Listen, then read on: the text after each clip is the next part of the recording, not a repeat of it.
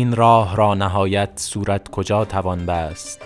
که از صد هزار منزل بیش است در بدایت.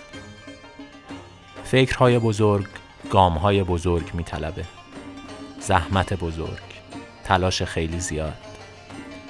فکرهای بزرگ ممکن آدم رو بترسونن با بزرگیشون غرقش کنن و به دست فراموشی سپرده بشن.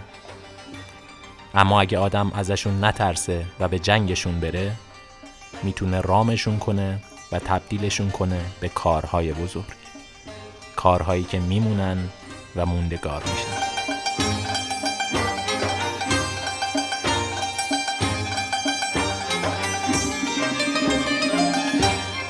جایزه فرشته این بار جاده رو برگزید تا بتونه راه های مختلفی رو که هر کدوم جداگانه طی میشن توی یک نقطه جمع کنه و یک شاهراه درست کنه. برای کسانی که می‌خوان مسیرشون رو ساده تر و هموارتر طی کنن البته جایزه فرشته یک کار دیگه هم کرد و اون هم این بود که فقط به جاده های زمینی نظر نکرد بلکه به جاده های هوایی هم نگاهی انداخت خودش رو بین المللی کرد و از نویسنده های غیر ایرانی فارسی بلد هم خواست تا بهش بپیوندن و داستانهاشون رو برای جایزه ارسال کنن.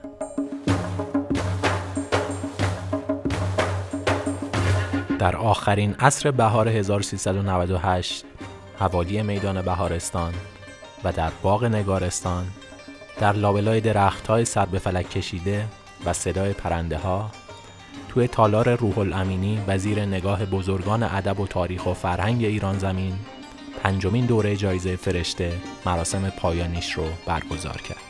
مسعود فروتن کارگردان و مجری توانمند کشورمون اجرای این مراسم رو بر عهده داشت. بعد نوبت به سید صالح بهشتی مدیر مجموعه فرهنگی فرشته رسید که پشت تریبون بیاد و از برنامه های جذابش در این دوره از جایزه فرشته حرف بزنه. بسم الله الرحمن الرحیم خیلی ممنون که امروز تشریف آوردین دعوت مجموعه فرشته رو پذیرفتین در آین اختتامیه پنجمین دوره خودش. خدا رو شکر که احساس می‌کنم به یک بلوغی رسیدیم که این جمعیت رو و این تعداد چهره جوون رو در کنار اساتید خودمون کنار همدیگه داریم. دوره پنجم یک سری اتفاقاتی افتاد که انشالله پایه ادامه مسیری باشه که ما در آینده خواهیم داشت. اون هم بین شدن جایزه بود. ولی شاید یکی از مهمترین جوایزی که امسال تونستیم برای برگزیدگان بخش داستان و عکس هماهنگ بکنیم اینه که در شهریور ماه این 20 نفر به همراه تعدادی از داوران ما سفر می‌کنن به شهر یزد. چند روزی رو مهمان یزدیا هستن و در یزد میگردن. خوش میگذرونن و با یزدیا و حال و هوای یزد آشنا میشن. و حاصل این سفرشون بر اساس هدایتی که انشاءالله داورا خواهند کرد یک کتاب دیگر خواهد بود به اسم قصه های یزد و یک نمایشگاه عکس دیگری به همین نام که در تهران و یزد به نمایش داده میشه و اون عکس ها هم در کتاب منتشر میشن. یعنی امسال انشاءالله برای اولین بار برگزیده های جایزه فرشته دو تا کتاب محصول زحماتشون خواهد شد. به سنتی که در دوره چهارم ما گذاشتیم در دوره پنجم هم قرار هست که برنده های نهایی که انشالله امروز الواحشون رو می‌گیرن و همینطور تندیسشون رو در قالب یک کتاب منتشر بشه که به همت آقای شهن تبار کتاب دوره قبل به زبان انگلیسی هم ترجمه شده و چاپش هم آماده شده. سخنران ویژه مراسم جواد مجابی نویسنده بزرگ کشورمون بود. با سلام و احترام به دوستان اساتید و جوانان. در مورد جوایز به هر حال همیشه نکته های مثبت و منفی وجود داره. من گفتم که این محتاج این هست که یه تحلیل مفصلی راجع به این قضیه بشه. من ترجیح میدم که راجع به یک گزارش بسیار کوتاهی در حدود سه صفحه راجع به 100 سال داستان نویسی ایران مطرح کنم. فرصتی فراهم شده تا در این مجلس از ادبیات مدرن ایران به کوتاهی سخن بگویم. در این صد سال از 1300 شمسی که آغاز قرن چهاردهم ایرانی همزمان با 1921 میلادی است تا کنون که به پایان آن نزدیک می‌شویم ادبیات معاصر ایران دو دوره نسبتا متفاوت را از سر گذرانده است. که جریان اول 60 سال پاییده و هنوز ادامه دارد. جریان جدید دوم تجربه های چهل سالش را از سر میگذراند. شروع جنبش هنر و ادبیات جدید ایران در اوایل قرن ما بی ارتباط با جنبش هنر و ادبیات مدرن دنیا خاص تحولات فرهنگی قرن بیستم غرب نبوده است. جنبش ملیگرایی که بین دو جنگ جهانی رسمی فراگیر بود در ایران دو جنبه ظاهرا متضاد را در خود رشد داد.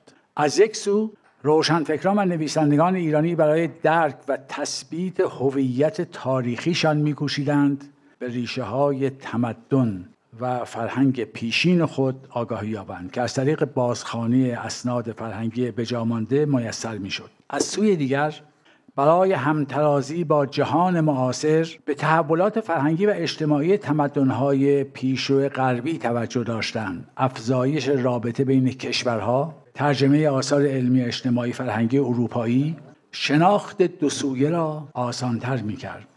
دولت نیز به بست این دو گرایش بنیادی یعنی شناخت میراث افتخارآمیز نیاکان و در عین حال کوشش برای نوگرایی همه جانبه جامعه کمابیش یاری میرساند. نویسندگان ایران به رهبری جمالزاده و هدایت داستان و رمان مدرن را با الگوهای جهانی رشد دادند. چند نسل از آنان در آثارشان از 1300 تا 1360 به موضوع محوری قانون و عدالت و شرایط شهرنشینی حساس بودند. اهل قلم در ادبیات و مطبوعات به کمبود عدالت و قانون مداری و رفع تبعیض طبقاتی توجه خاص داشتند که خواست اصلی متفکران انقلاب مشروطیت ایران بود. پس از جنگ جهانی دوم در ایران با ظهور احزاب چپ چپ و ملیگرا مسئله مبارزه طبقاتی ستیز با استبداد و استعمار همچنین امید به انقلاب رهایی بخش موضوع قالب نوشته های سیاسی و اجتماعی گردید که ادبیات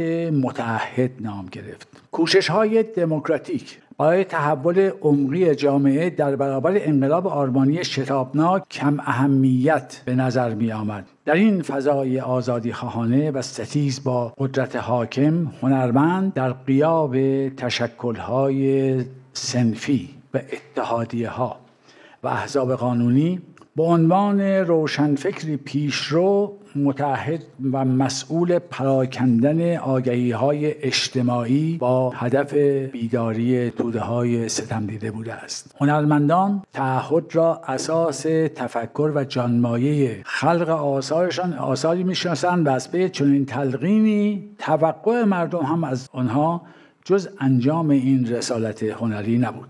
ترجمه آثار جامعه گرا. و آشنایی روزافزون با کتاب های هنرمندان و های جوامع باز منابع الهام بخش نسل های پیش از ما بود. نویسندگان این جریان نوگرای انقلابی ها و های خلق می‌کردند که در آن مردم دوستی، میهنخواهی، مخالفت با ارتجاع و استبداد و سلطه بیگانگان تبلیغ می‌شد به آنان خواهان جامعه قانونمدار و پیشرفته و مرفه و متصل به فرهنگ جهانی بودند. این هنرمندان با تکیه بر ادبیات و فرهنگ بومی مشتاق شناخت میراث جهانی انسان خواستار تجدد و آزادی و کاشف مدرنیته جاری در جوامع غربی بودند.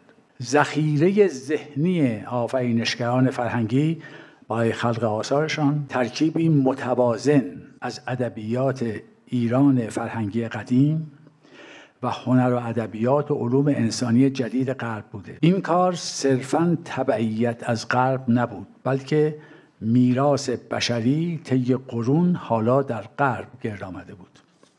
نسل بعدی که از 1360 شمسی تا کنون فعالیت می کند بعد از انقلاب و تحمل جنگ تحمیلی از دهه هفتاد شمسی به بعد به دلیل سهولت ارتباطات جهانی انفجار اطلاعات و دسترسی همگان به فضای سایبری و دیجیتال تکیه اصلی خود را از گنجینه میراث فرهنگی خود برداشت و بیشتر به میراث جهانی انسان متکی شد. روند جهانی شدن و یکسانسازی که در فرهنگ آسانتر و زودتر اتفاق میافتد سیمای نویسندگان دهه 60 به بعد تا حدی رنگ جهان شهری داده است که هنرمند در حال شباهت پذیری با هر کسی در هر جای دنیاست وفور ترجمه های ترجمه کتاب های فلسفی و تحلیل علمی و نظریه های فرهنگی در این دوره فرو ریختن مرزهای عقیدتی و سیاسی گسترش تکنولوژی ارتباطات از قبیل اینترنت و فضای مجازی یورش نیرومند جهانی شدن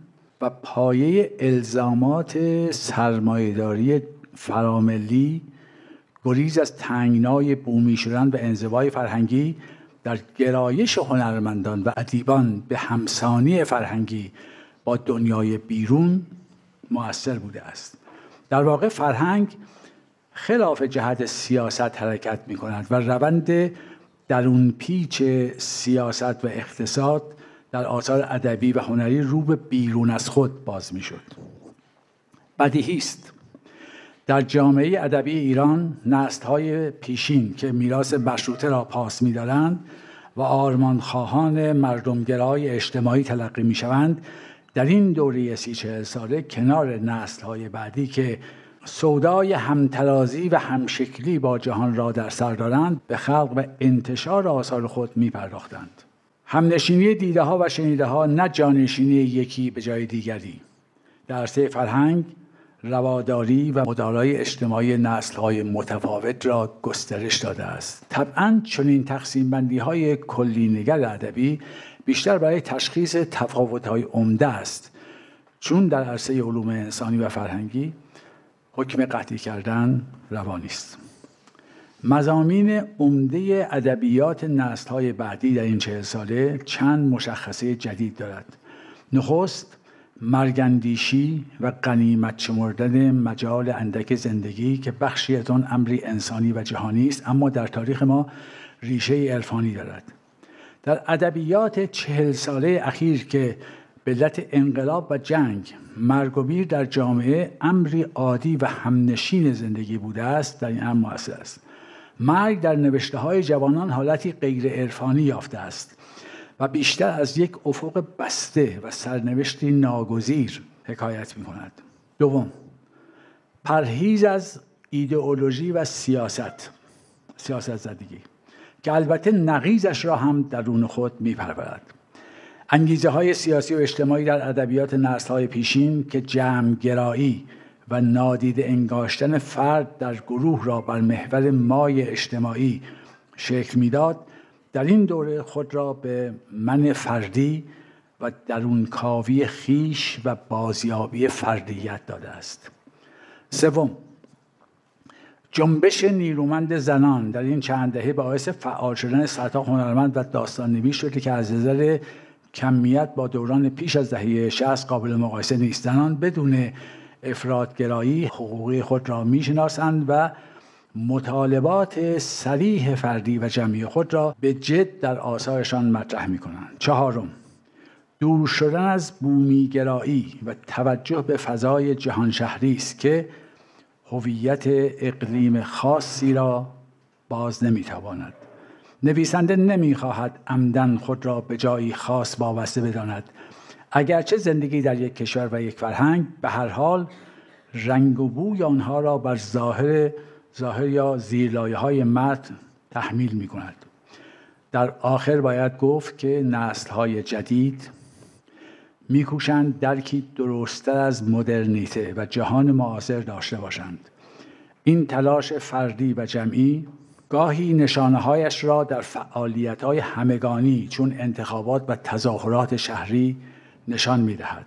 رواداری شوخ چشمانه که ضد خشونت عمل می کند تنز کلامی و رفتاری که علیه جزمیت و تعصب همترازی جنسیتی و باری و جاه طلبی و اعتماد به نفسی که از احساساتی شدن فاصله گرفته و به سوی اقلانیت نویافته می رود. همه جهانی شدن این نسل به گرایش آنها به یک میراث بشری نه منطقی نسل نوآوران هنوز در آثارشان شکل نهایی و مطلوب ادبی و هنری را نیافتند گرایش به پیافکندن فرهنگی دارند که بتواند به گفتگوی زنده و فعال با فرهنگ های پیشرو جهان بپردازد. چون می‌خواهند بیاموزند و بیاموزانند. خیلی ممنون.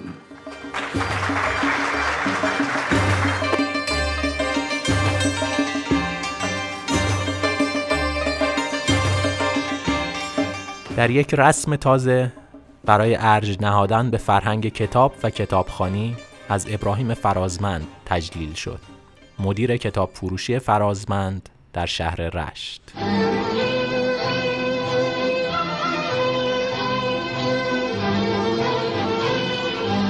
تقدیر می‌کنیم از فرهیخته گرامی جناب آقای ابراهیم فرازمند مدیر محترم کتاب فروشی فرازمند رشت. آقای فرازمند. به همچنان. یکی از قدیمی ترین کتاب فروشی رشت اداره می‌کنن و فقط کتاب فروشی نیست بلکه پاتوق فرهنگی فرهیختگان شهر رشت.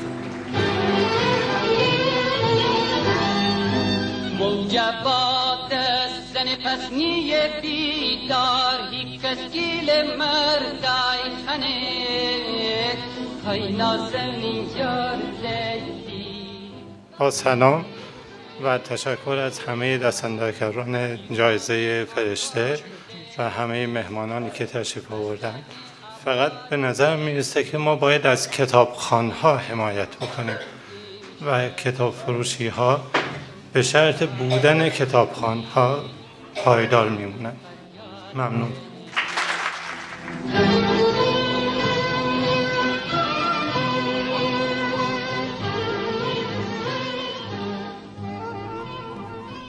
بعد از اون نوبت پژمان موسوی دبیر جایزه فرشته بود که روی سن بیاد.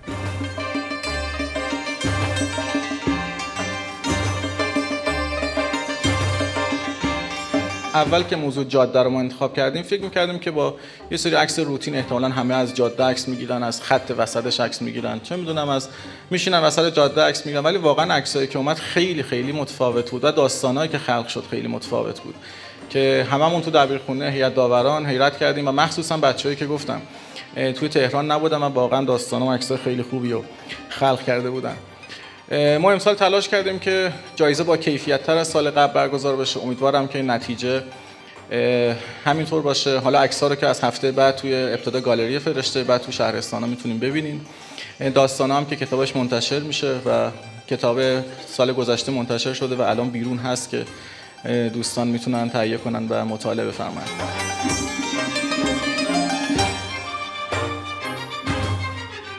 شادی قدیریان به نمایندگی از هیئت داوران بخش عکس پشت میکروفون اومد و توضیحات هیئت داوران رو قرائت کرد.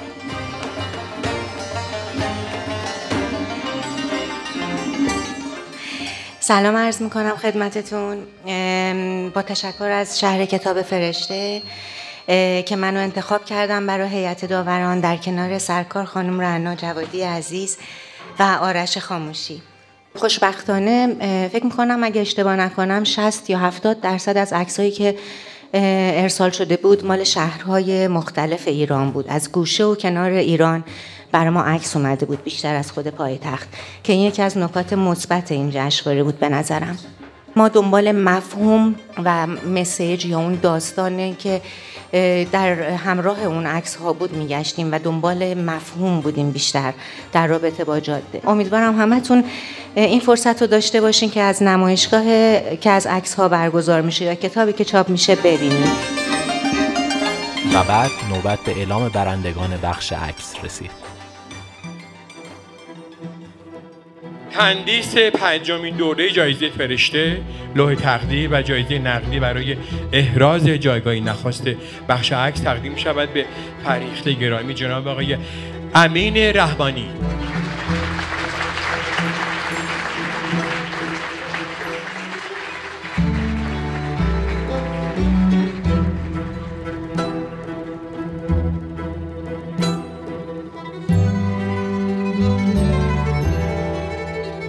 در پایان این بخش از مراسم از ساسان معیدی عکاس کهنکار کشورمون تجلیل شد.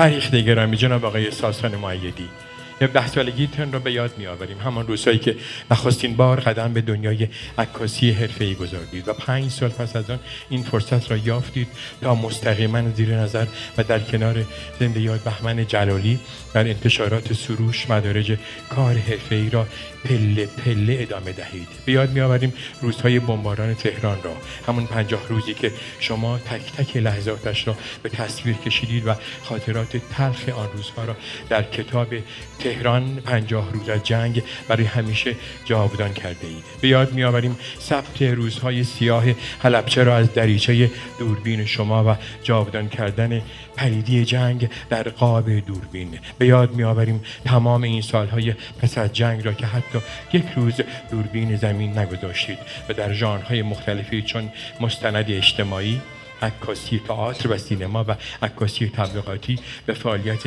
حرفه‌ای مشغول بودید. جایزه فرشته که هدف اصلی آن گسترش پیشبرد و ترویج کتابخانی از یک سو و کشف استعدادهای تازه در حوزه عکاسی از سوی دیگر بوده است. با افتخار به پاس چهل و سه سال فعالیت موثر در حوزه عکاسی جناب را به عنوان برگزیده ویژه دوره پنجم خود در بخش عکس معرفی و از تلاشا و کوشش های شما در تمام این سالها سپاسگزاری می نماید آقای ساسر مایی تشبیه را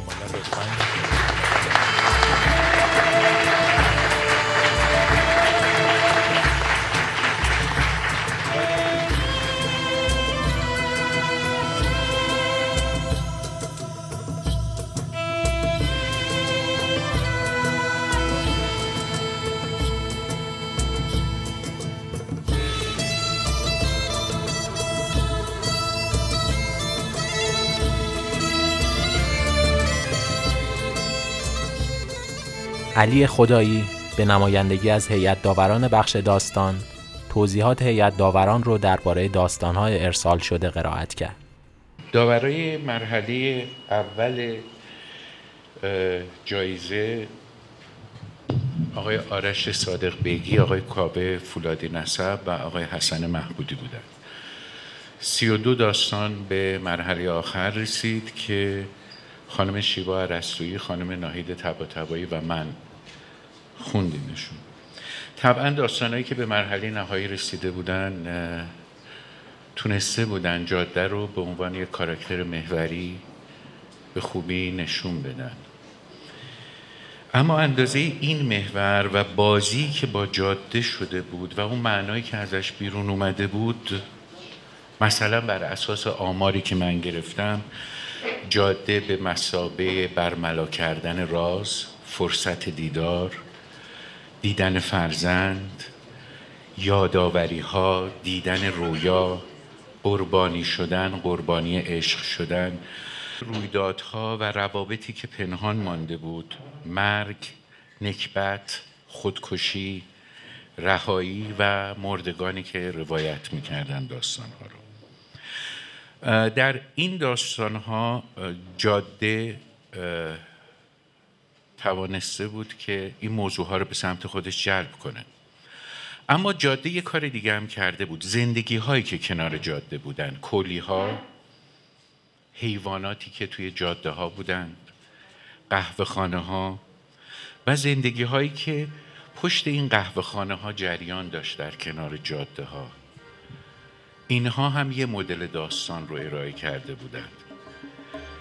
و بعد نوبت به اعلام برندگان بخش داستان رسید.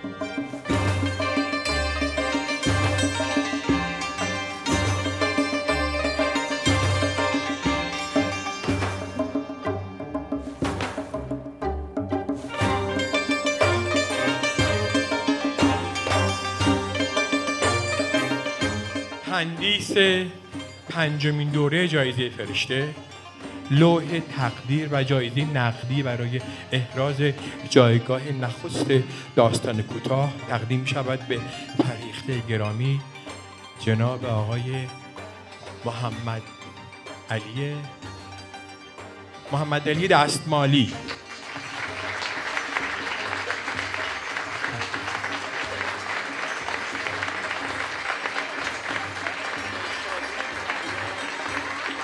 نیشابور دریا ندارد. بله بله. نیشابور دریا ندارد.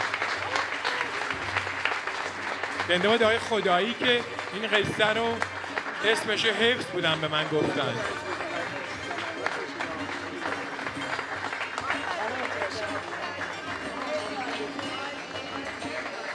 منتظر میشیم تا این قصه ها و همین قصه نیشابور دریا ندارد چاپ بشه به زودی و بخونیم. بفرمایید آقای. خانم و آقایون سلام. وقتتون بخیر.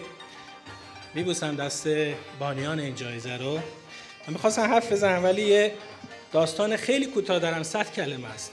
استاد فروتن بخونم. صد کلمه است. بله. من خواهش بکنم که مهمانان عزیز بنشینند. بله. شما صبر کنید. خواهش می‌کنم. بعد بفرمایید مهمانان عزیز.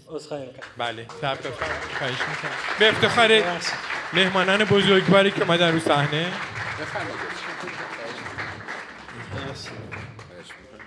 سب کن عزیزم. خوبی آقای دستمالی. اهل نیشابوری؟ نه من کرد هستم. من از سنندجم بله. نیشابور رو تا حالا ندیدم. ولی چون انگشتر باز هستم و اهل فیروزه خیلی دوست دارم برم اونجا.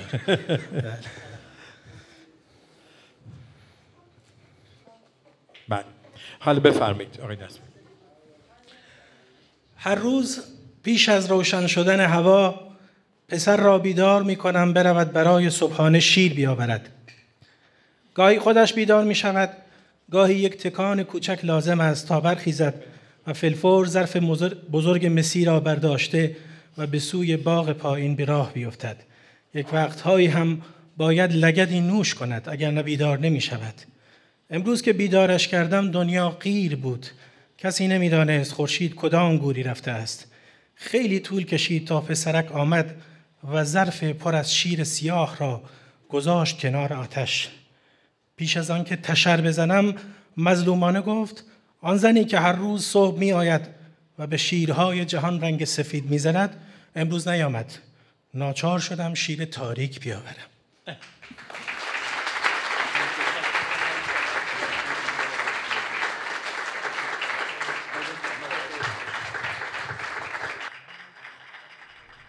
و پایان بخش این مراسم تجلیل از یکی از مترجم های کهنکار و توانمند کشورمون بود.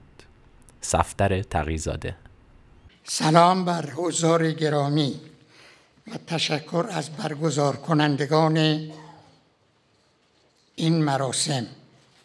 داستان کوتاه را در مقایسه با رمان هم به اعتبار ارتباط آنها با یکدیگر این گونه توصیف کردند داستان کوتاه ماجرای عاشقانه است و رمان ازدواج.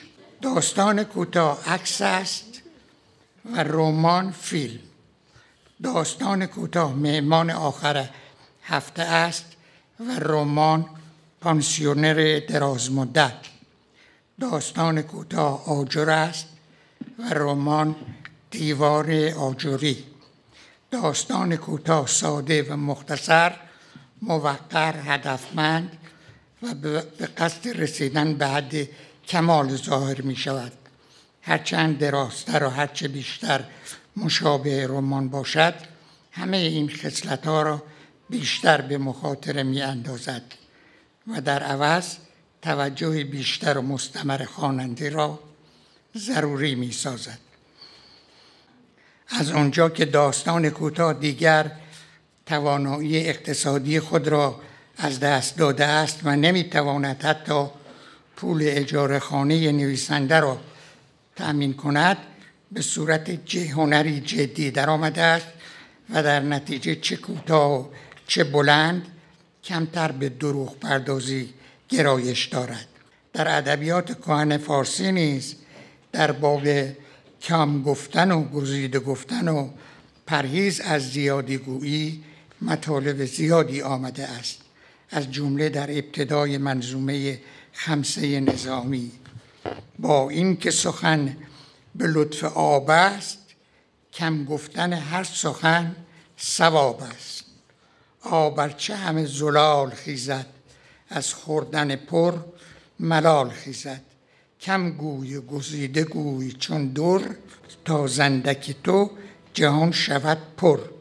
لاف از سخن چو دور توان زد آن خشت بود که پر توان زد. یک دست گل دماغ پرور از خرمن صد گیاه بهتر. همچنین قدما گفتند قلت از لوازم عزت است.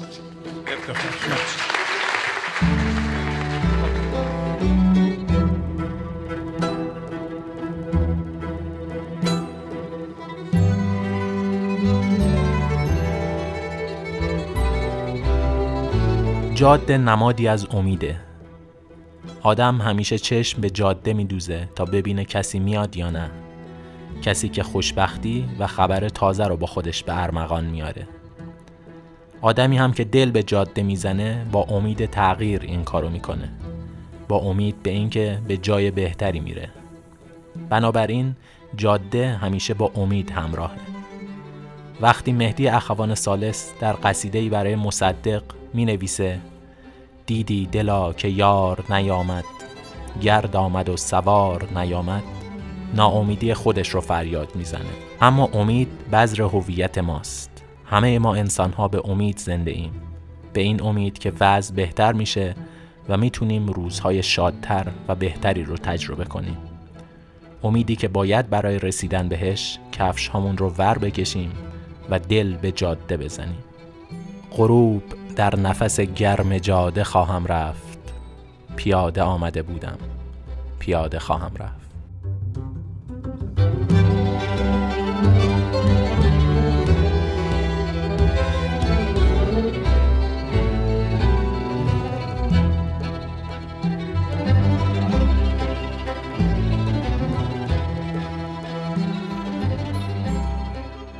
اینجا تهران است. صدای رادیو فرشته.